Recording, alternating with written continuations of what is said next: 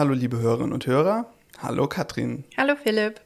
Katrin, es ist Mai, es ist Plenarwoche, es ist Zeit für eine neue Folge Kurzintervention. Ja.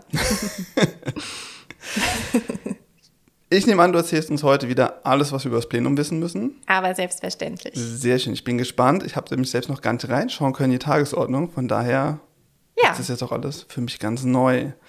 Und außerdem sprechen wir heute mit Sigi Hermann. Das ist der Chef des Protokolls hier im Landtag darüber, was das Protokoll eigentlich macht. Und hast du, Katrin, vielleicht noch eine Frage an den Sigi? Denn heute haben wir die neue Situation, das hatten wir noch nie, dass quasi das Interview noch nicht geführt wurde, wenn wir diesen Part des Podcasts aufnehmen. Ja, da fällt mir tatsächlich eine Frage ein. Und zwar wird ja manchmal, je nachdem, welchen Besuch wir beim Landtag empfangen, äh, geflaggt. Ja. Also da wehen ja auf unserem Gebäude verschiedene Fahnen. Und da stellt sich mir doch die Frage, warum, wann, wieso, wer veranlasst das und in welchen Fällen wird denn welche Flagge dann gehisst? Da habe ich gute Nachrichten für dich, denn Oh. das haben wir schon längst mit dem Sigi mal in einem Video besprochen und das kann man sich auch auf Social Media und auf der Landtagswebseite anschauen. Und da geht es dann genau darum, nämlich wann welche Fahne wie geflaggt wird. Super, da muss ich da direkt mal reinschauen. Wollen wir denn direkt mit dem Interview mit Sigi anfangen oder wollen wir ausnahmsweise mal mit dem Plenum beginnen? Hm, wir können auch mal mit dem Plenum beginnen. Wollen wir mal mit dem Plenum beginnen? Ja. Dann fangen wir heute ausnahmsweise mal mit dem Plenum an. Was hast du uns denn mitgebracht? Oh, ich habe mitgebracht verschiedene Anträge und auch einen Gesetzentwurf und die Besprechung einer großen Anfrage. Also wieder ganz bunt gemischt. Dann bin ich jetzt gespannt. Ja, wir fangen nämlich an am Mittwoch mit einem Antrag von der Fraktion der Freien Wähler, mit welchem sie die Landesregierung dazu auffordern, im Bundesrat darauf hinzuwirken, dass die Amtsausstattung von Bundeskanzlern außer Dienst gesetzlich geregelt wird. Darin soll dann auch geregelt werden, unter welchen Voraussetzungen es zum Entzug der Amtsausstattung kommen kann. Aber eigentlich fangen wir im Plenum ja immer mit einer aktuellen Debatte an. Und das ist keine aktuelle Debatte. Nein, das ist diesmal ein Antrag. Und das kommt daher, dass in der Geschäftsordnung des Landtags jetzt eine neue Regelung existiert, nämlich das Optionsrecht. Das ist in Paragraph 99 der Geschäftsordnung geregelt und ist eben ganz neu eingefügt worden. Und wie du richtig gesagt hast, zu Beginn von einem Sitzungstag findet normalerweise eine sogenannte aktuelle Debatte statt. Und dabei steht den Fraktionen im Rahmen eines bestimmten Rotationssystems ein Zeitfenster zur Verfügung. Und in diesem Zeitfenster wird eine Debatte zu einem Thema behandelt, das sich die Fraktion vorher ausgesucht hat und benannt hat. Und das Optionsrecht ermöglicht es jetzt der Fraktion anstatt dieser aktuellen Debatte entweder eine mündliche Anfrage an die Landesregierung zu richten oder einen eigentlich für später vorgesehenen Tagesordnungspunkt, also zum Beispiel auch einen Antrag, an diese Stelle vorzuziehen. Und genau das äh, hat die Fraktion der Freien Wähler gemacht. Die haben also diesen Antrag vorgezogen anstelle der ihnen zustehenden aktuellen Debatte. Und Ziel von dieser Regelung ist eben, dass die Parlamentsdebatte noch lebhafter und abwechslungsreicher und eben auch aktueller gestaltet wird. Okay, und das ist jetzt das erste Mal, dass das passiert. Genau, das ist jetzt das erste Mal, dass eine Fraktion eben von diesem Optionsrecht Gebrauch macht. Das heißt, die liebe Hörerinnen und Hörer können da quasi, wenn sie sich morgen das Plenum anschauen, bei einer Premiere dabei sein. Genau. Wunderbar. Was haben wir denn noch? Ja, dann hat die Landesregierung noch einen Gesetzentwurf zur Änderung des Kommunalabgabengesetzes eingebracht. Der wird in zweiter Beratung behandelt, also da wird dann heute auch drüber abgestimmt, beziehungsweise am Mittwoch. Am Mittwoch. Das Bundesverfassungsgericht hat im November 2021 nämlich entschieden, dass Beiträge für die Erschließung von Grundstücken nach Eintritt der Vorteilslage nicht zeitlich unbegrenzt erhoben werden dürfen. Okay, und da musste ich jetzt kurz unterbrechen. Was sind denn Entschließungsbeiträge und was sind Vorteilslagen? Also Erschließungsbeiträge sind Beiträge, die eine Kommune zum Beispiel für den Bau einer Straße erhebt. Und die Vorteilslage tritt ein, wenn diese Straße dann insgesamt fertiggestellt ist. Also mit Bürgersteig, Kanalisation und eben allem, was dazu gehört. Und nach der bisherigen Rechtslage konnten die Kommunen nach Fertigstellung der Straße zeitlich unbegrenzt Erschließungsbeiträge festsetzen. Also auch noch nach 50 Jahren, obwohl die Straße schon seit 50 Jahren komplett fertig war. Und äh, das soll jetzt eben geändert werden. Und es soll eine zeitliche Höchstgrenze für die Beitragserhebung eingeführt werden. Und da schlägt die Landesregierung eben 20 Jahre nach Eintritt der Vorteilslage vor. Okay. Genau. Dann haben wir noch einen Antrag von der Fraktion der CDU. Der lautet Bedeutung der Mittelzentren anerkennen und würdigen, Innenstadtförderung nicht länger nur auf Oberzentren konzentrieren. In dem Antrag fordert die CDU-Fraktion die Landesregierung dazu auf, ein Förderprogramm für die Belebung der Innenstädte der Mittelzentren aufzulegen. Dabei soll den Kommunen möglichst viel Freiheit bei der Umsetzung der geförderten Maßnahmen gelassen werden. Zudem fordert die CDU-Fraktion die Einrichtung eines Netzwerks, bei dem die Mittelzentren von den Erfahrungen der bereits geförderten Oberzentren profitieren können sollen. Und der Antrag ähm, ist schon mal im Plenum behandelt mhm. worden und ist dann überwiesen worden an den Ausschuss für Wirtschaft und Verkehr. Da haben sich dann also die Experten quasi nochmal mit dem Antrag beschäftigt ja. und haben auch eine Anhörung dazu durchgeführt, haben sich also nochmal externe Experten und okay. Expertinnen eingeladen und ähm, die haben diesen Antrag quasi nochmal zusammen beraten und jetzt geht er quasi zurück ins Plenum zur Abstimmung. Okay. Ja, und dann haben wir noch ähm, von den Koalitionsfraktionen SPD, Bündnis 90, die Grünen und FDP die Besprechung einer großen Anfrage, nämlich ein Europa für die Menschen. Und da wurde unter anderem nach den Projekten gefragt, mit welchen den Menschen in Rheinland-Pfalz der europäische Gedanke näher gebracht werden soll und auch nach dem Europaplan 2022. Das ist das rheinland-pfälzische Programm für europapolitisches Handeln. Außerdem wurde gefragt nach der grenzüberschreitenden Zusammenarbeit in den Bereichen Digitalisierung, Verkehr und ländlicher Raum sowie nach Projekten des Vierer-Netzwerks. Magst du mal vorstellen, was das Vierer-Netzwerk ist? Weil du warst doch letztens auch in einem Partnerland des Netzwerks unterwegs. Das kann ich spontan natürlich gerne tun. äh, das Vierer-Netzwerk ist im Prinzip ein Netzwerk, das besteht aus der französischen Region Burgund-Franche-Comté, aus Mittelböhmen in Tschechien und natürlich aus Rheinland-Pfalz. Und ich war vor kurzem auf Delegationsreise in Oppeln, das ist eine Re Region in Polen. Ah, sehr schön. Genau, und die Regionen arbeiten im Prinzip in verschiedensten Feldern zusammen. Das ist politisch, gesellschaftlich, kulturell. Und da besteht ein reger Austausch. Und jetzt, nach hoffentlich dem Abflachen der Pandemie, soll das auch wieder ein bisschen stärker belebt werden, gerade was die Austausche angeht. Mhm. Sehr schön. Ja. Dann sind wir mal gespannt, was im Plenum so berichtet wird, was es da alles für spannende mhm. Projekte mhm. gibt in diesem Netzwerk. Ja, und dann hat die Fraktion der AfD noch einen Antrag ähm, Erstellung einer periodischen opferbezogenen Dunkelfeldstudie zur Kriminalitätsbelastung in Rheinland-Pfalz eingebracht. Ähm, denn in amtlichen Kriminalitätsstatistiken finden sich nur der Polizei bekannte Straftaten wieder. Alles, was der Polizei nicht bekannt ist und auch Straftaten, die nicht zur Anzeige gebracht wurden, werden in der Statistik normalerweise nicht abgebildet.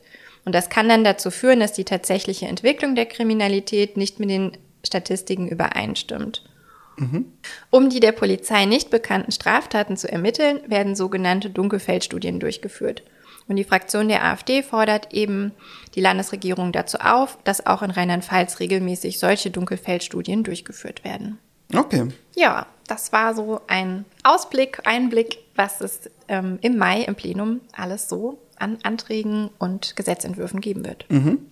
Dann danke für die Infos und dann sind wir jetzt an dieser Stelle ausnahmsweise noch nicht fertig, sondern jetzt folgt das Interview mit Sigi Hermann zum Thema, was macht eigentlich das Protokoll im Landtag? Dann viel Spaß, ihr zwei. Dankeschön.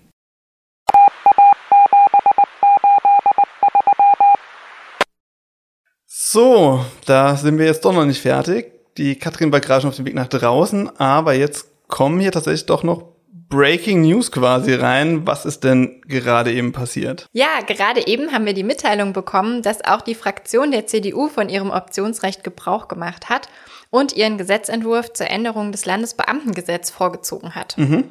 Ähm, der Gesetzentwurf sieht den vollständigen Wegfall der Kostendämpfungspauschale vor. Und bei der Kostendämpfungspauschale handelt es sich um eine Selbstbeteiligung der Beamtinnen und Beamten an den Kosten ihrer medizinischen Versorgung. Ursprünglich hätte der Gesetzentwurf unter Top 10 am Donnerstag behandelt werden sollen und jetzt wird er eben am Mittwoch als dritter Tagesordnungspunkt behandelt. Okay, das heißt nicht nur die Freien Wähler, sondern auch die CDU-Fraktionen machen Gebrauch von dem Optionsrecht. Genau. Alles klar. Gut, sofern es keine weiteren Breaking News mehr reinkommen. Momentan gibt es keine weiteren, nein. Dann, Klopf auf Holz. Klopf auf Holz. Dann machen wir jetzt aber wirklich weiter mit dem Gespräch mit Sigi Hermann. Viel Spaß.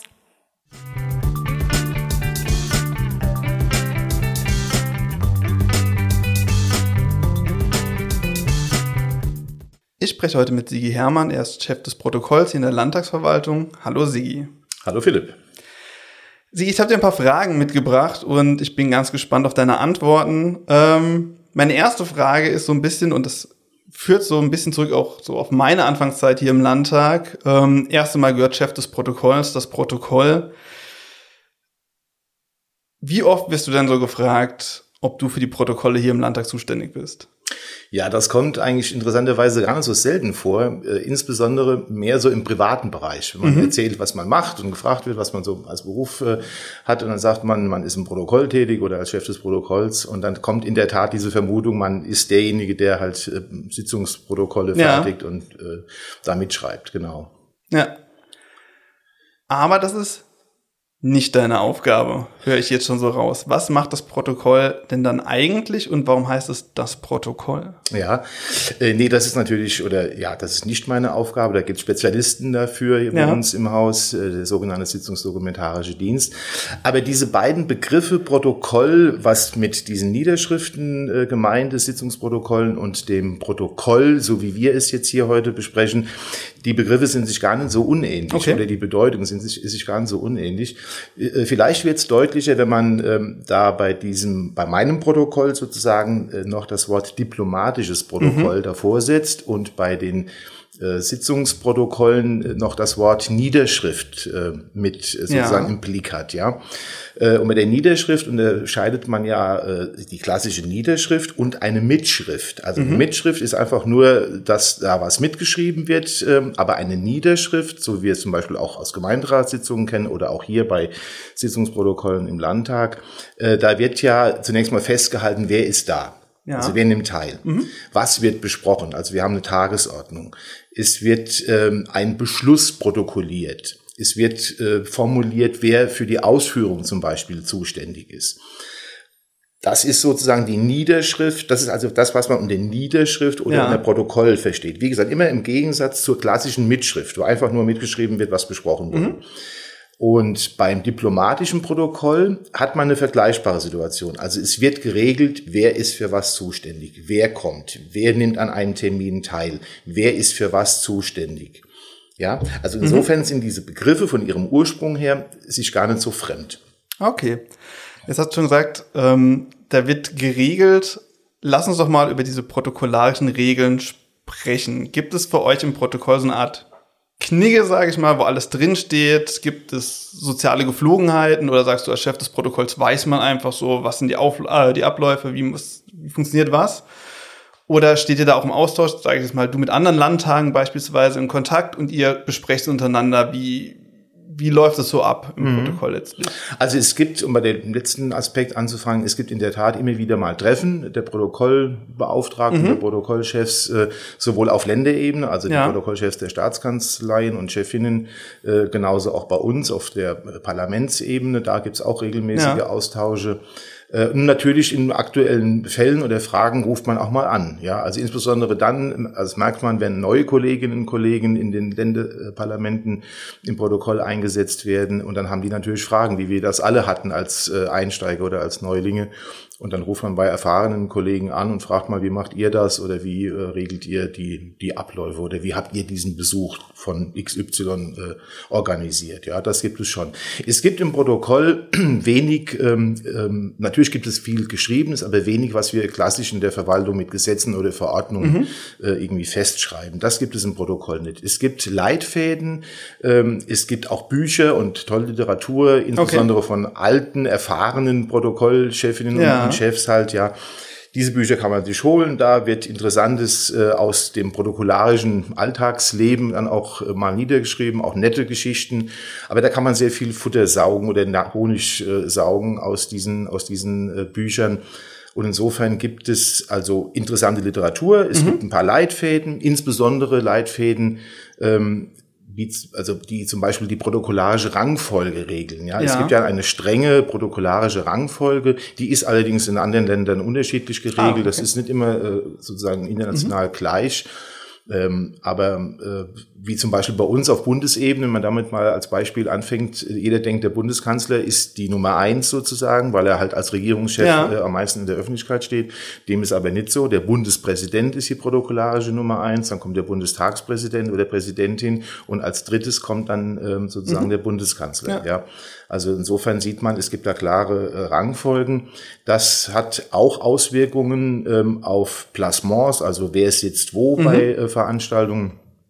Und wer wird auch wann an welcher Stelle begrüßt? Das ist aber zum Teil in, äh, den, in Frankreich zum Beispiel, da ist es äh, äh, anders als bei uns. Da ist sozusagen der Hauptgast wird als letztes genannt. Man hat mhm. also so eine gewisse dramaturgische Situation. Und bei uns ist es umgekehrt. Da ist der Hauptgast dann wird als erstes begrüßt. Ja. Also insofern gibt es da ähm, halt auch viel ungeschriebene Regeln, die man auch im Laufe der Zeit durch Erfahrungen sich aneignet, mhm. ja. Ich habe vorhin im Podcast schon mit der Kollegin Katrin Schneider gesprochen und habe sie gefragt, ob sie eine Frage an dich hätte, wenn sie dir eine Frage zum Protokoll stellen kann. Und sie hat sich für das Thema der Fahnen interessiert und da konnte ich ihr sagen, das haben wir schon längst gemacht, da haben wir schon mal ein Video zu aufgenommen. Jetzt ist es ja. also so, angenommen, es kommt ein Gast hierher. Das erste, was sie sieht, sind die Fahnen. Wie gesagt, das haben wir schon mal besprochen, mhm, wie da mhm. was funktioniert. Dann ist es aber auch so, dass es in aller Regel neben dem Gästebucheintrag auch immer ein Gastgeschenk gibt. Ja.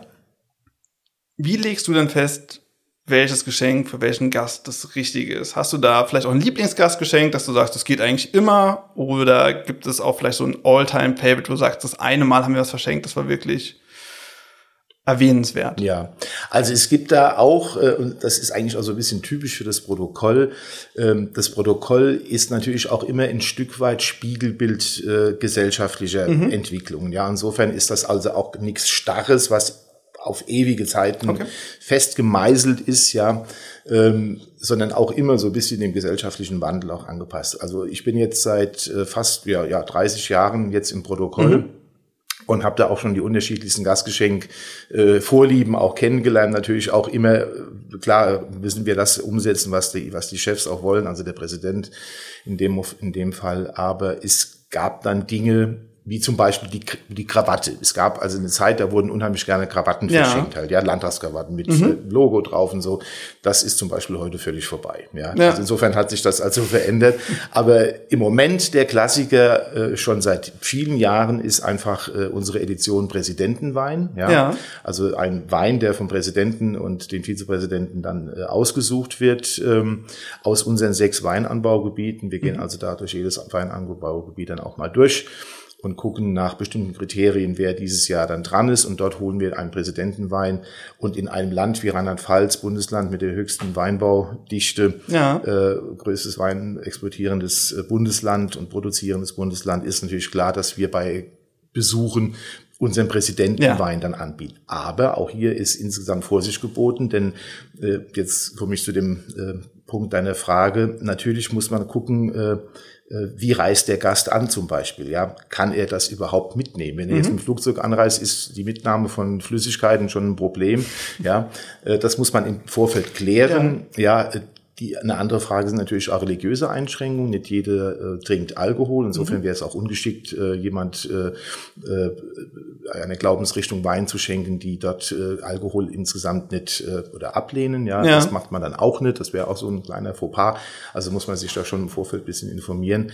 Und wenn man ähm, jetzt wirklich was Außergewöhnliches schenken will, bei wirklich sehr hohen äh, Gästen, dann wird auch auf der Arbeitsebene, also zwischen den Protokolls des Gastes und uns auf der Arbeitsebene auch besprochen, äh, gibt es ein Hobby, mit dem wir dem Gast dann also aus dem Bereich eine Freude mhm. machen können. Ja, liest er gerne, gibt es ein tolles ja. Buch, was er zum Beispiel gerne äh, lesen würde, ja, dass man also auch so ein bisschen auf die auf den Gast dann halt auch eingeht. Mhm. Ja, aber natürlich ähm, äh, ist auch immer obere oder oberste Prämisse, dass wir mit Gastgeschenken auch unser Bundesland repräsentieren wollen. Ja, also immer auch ein Bezug zu unserem ja. Land halt. Ja, ja. das ist äh, auch angesagt. Okay. Ja. Jetzt hast du ja eben schon angedeutet, du machst das schon eine Weile mit dem Protokoll. Jetzt habe ich noch eine Frage, da müssen wir mal schauen, äh, wie wir damit umgehen.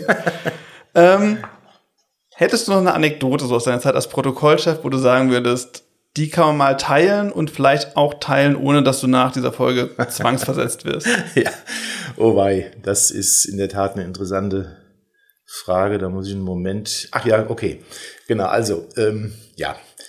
Protokoll ist immer das, sage ich immer, äh, also nach vorne muss immer alles passen. Mhm. Es muss immer alles stimmen. Ja. Und je weniger man äh, davon merkt, dass ähm, sozusagen das Protokoll involviert ist, oder andersrum gesagt, je selbstverständlicher der Ablauf einer Veranstaltung ist, desto besser ist es für uns halt. Mhm. Ja, wenn also alles ruhig läuft und wir hinter den Kulissen dann das eine oder andere auch nochmal grad ziehen müssen, da gibt es immer so Gelegenheiten, wie zum Beispiel ähm, auch schon passiert, dass man ähm, eine Veranstaltung hat und hat, äh, ich sage jetzt mal im Vorfeld festgelegt, okay, wir haben die, die Damen mit dabei, mhm. also ein klassischer Blumenstrauß. So, und dann äh, sitzt man in der Veranstaltung, zählt dann nochmal durch und denkt, oh wei, es ist doch eine mehr.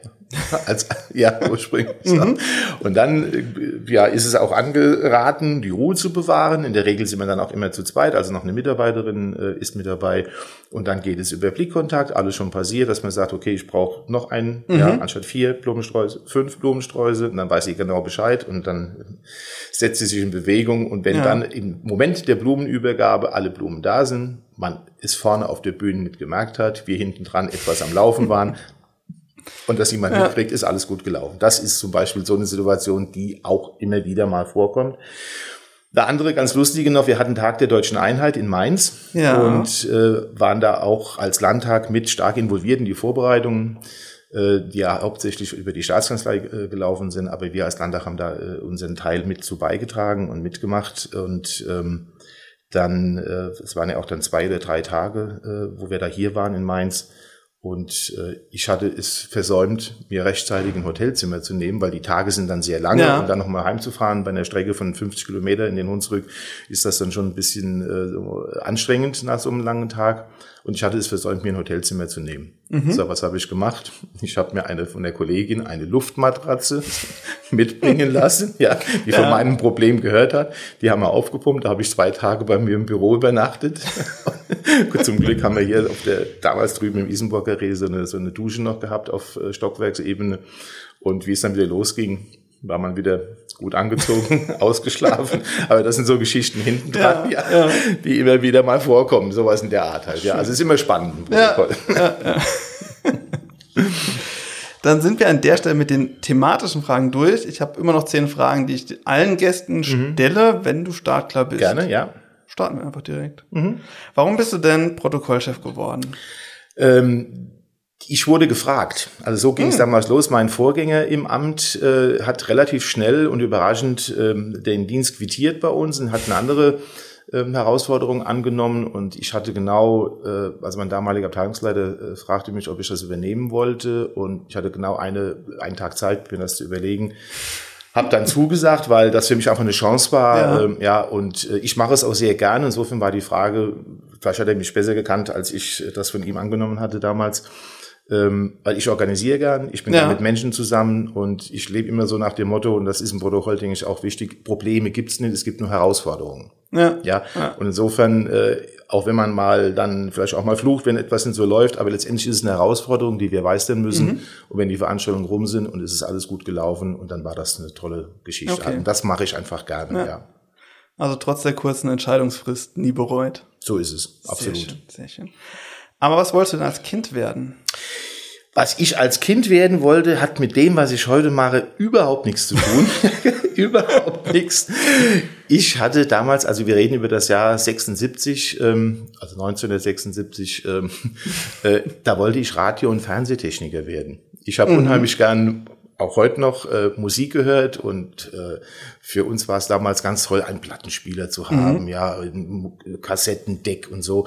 Und das hat mich einfach interessiert, ja. wie sowas funktioniert, mhm. ja. Nicht wissen, dass ich von Technik überhaupt keinen Plan habe, ja. Und nachdem ich zwei ähm, zwei Schallplattenspieler meiner Eltern äh, sozusagen zu Tode äh, repariert habe, dachte ich, okay, das ist nicht dein Ding und habe dann den Weg in die Verwaltung angetreten, was ich nie bereut habe. Ja.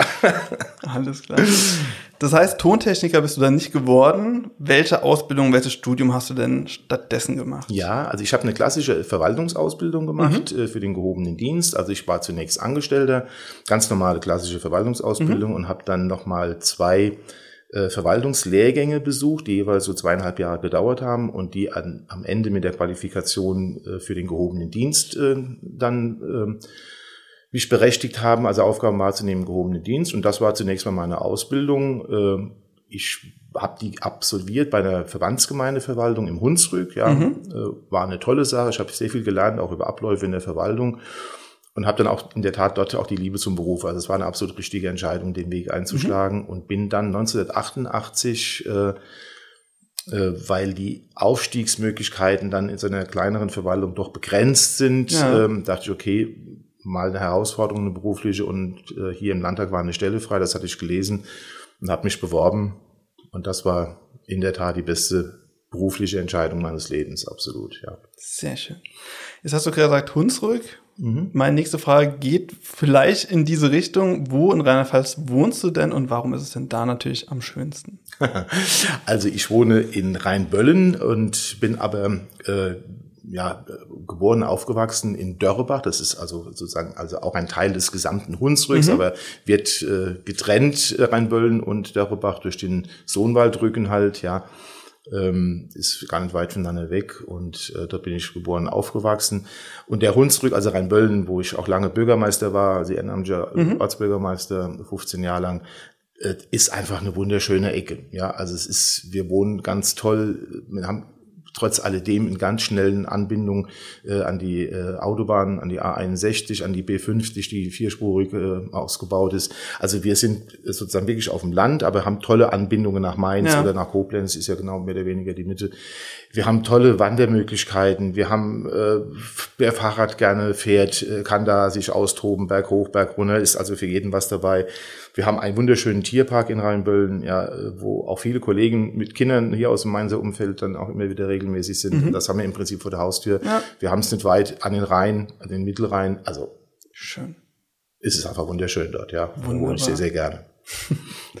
dann machen wir jetzt einen ziemlichen Themenwechsel mit der nächsten Frage. Wenn du mit einer Politikerin oder einem Politiker oder einer berühmten Person deiner Wahl sprechen könntest mhm. und es ist völlig egal, lebt die Person noch, ist sie bereits verstorben oder ist das eine rein fiktive Person vielleicht, mhm. mit wem und über welches Thema? Ja, also da ich immer schon, ähm, unabhängig von der Tatsache, dass wir hier als Mitarbeiterinnen und Mitarbeiter im Haus natürlich unpolitisch sein müssen, aber äh, ich habe mich immer schon für Biografien interessiert. Mhm. Insofern äh, würde ich gerne mal oder hätte gerne mal gesprochen mit äh, Willy Brandt mhm. oder mit äh, Kurt Schumacher. Ja, mhm. also Kurt Schumacher, also Menschen, die wirklich eine, eine Vita haben, die ja. ein, die Erlebnisse hatten, die im Dritten Reich äh, gelitten haben, ja, und äh, auch dort im Widerstand waren, die das Land nachher maßgeblich mit geprägt haben und ähm, ja, ähm, genauso gut kann man aber auch äh, Persönlichkeiten aus dem aus dem Bereich der der, der Christdemokraten nennen halt ja, äh, wo ich äh, wirklich gerne mich mal unterhalten würde, auch über die Erlebnisse, also mhm. nicht nur lesen, ja, ja, die Biografien dann auch alle gelesen, aber wirklich mit den Menschen mal äh, auch im persönlichen Austausch mhm. mal sein. Das hätte mich schon mal interessiert. Okay. Also die zwei nenne ich jetzt mal exemplarisch ja. für diese Generation okay. von Nachkriegspolitikerinnen und Politikern. Klar. Wir kommen noch mal kurz zurück zum Protokoll. Mhm. Wovon gibt es denn da zu viel und wovon zu wenig?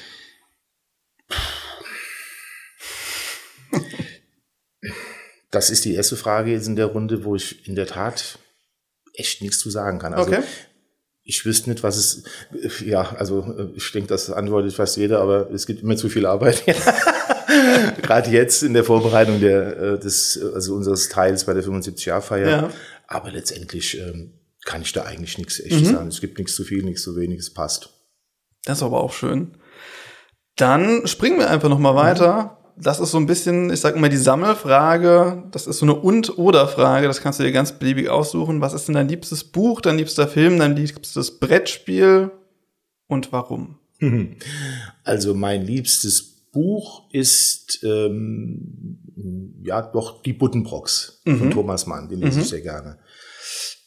Genau, bei den filmischen Geschichten, da bin ich, also ich gucke gern Komödien. Also ich sage ja. mal, der Tag ist stressig genug und auch nicht immer humorvoll.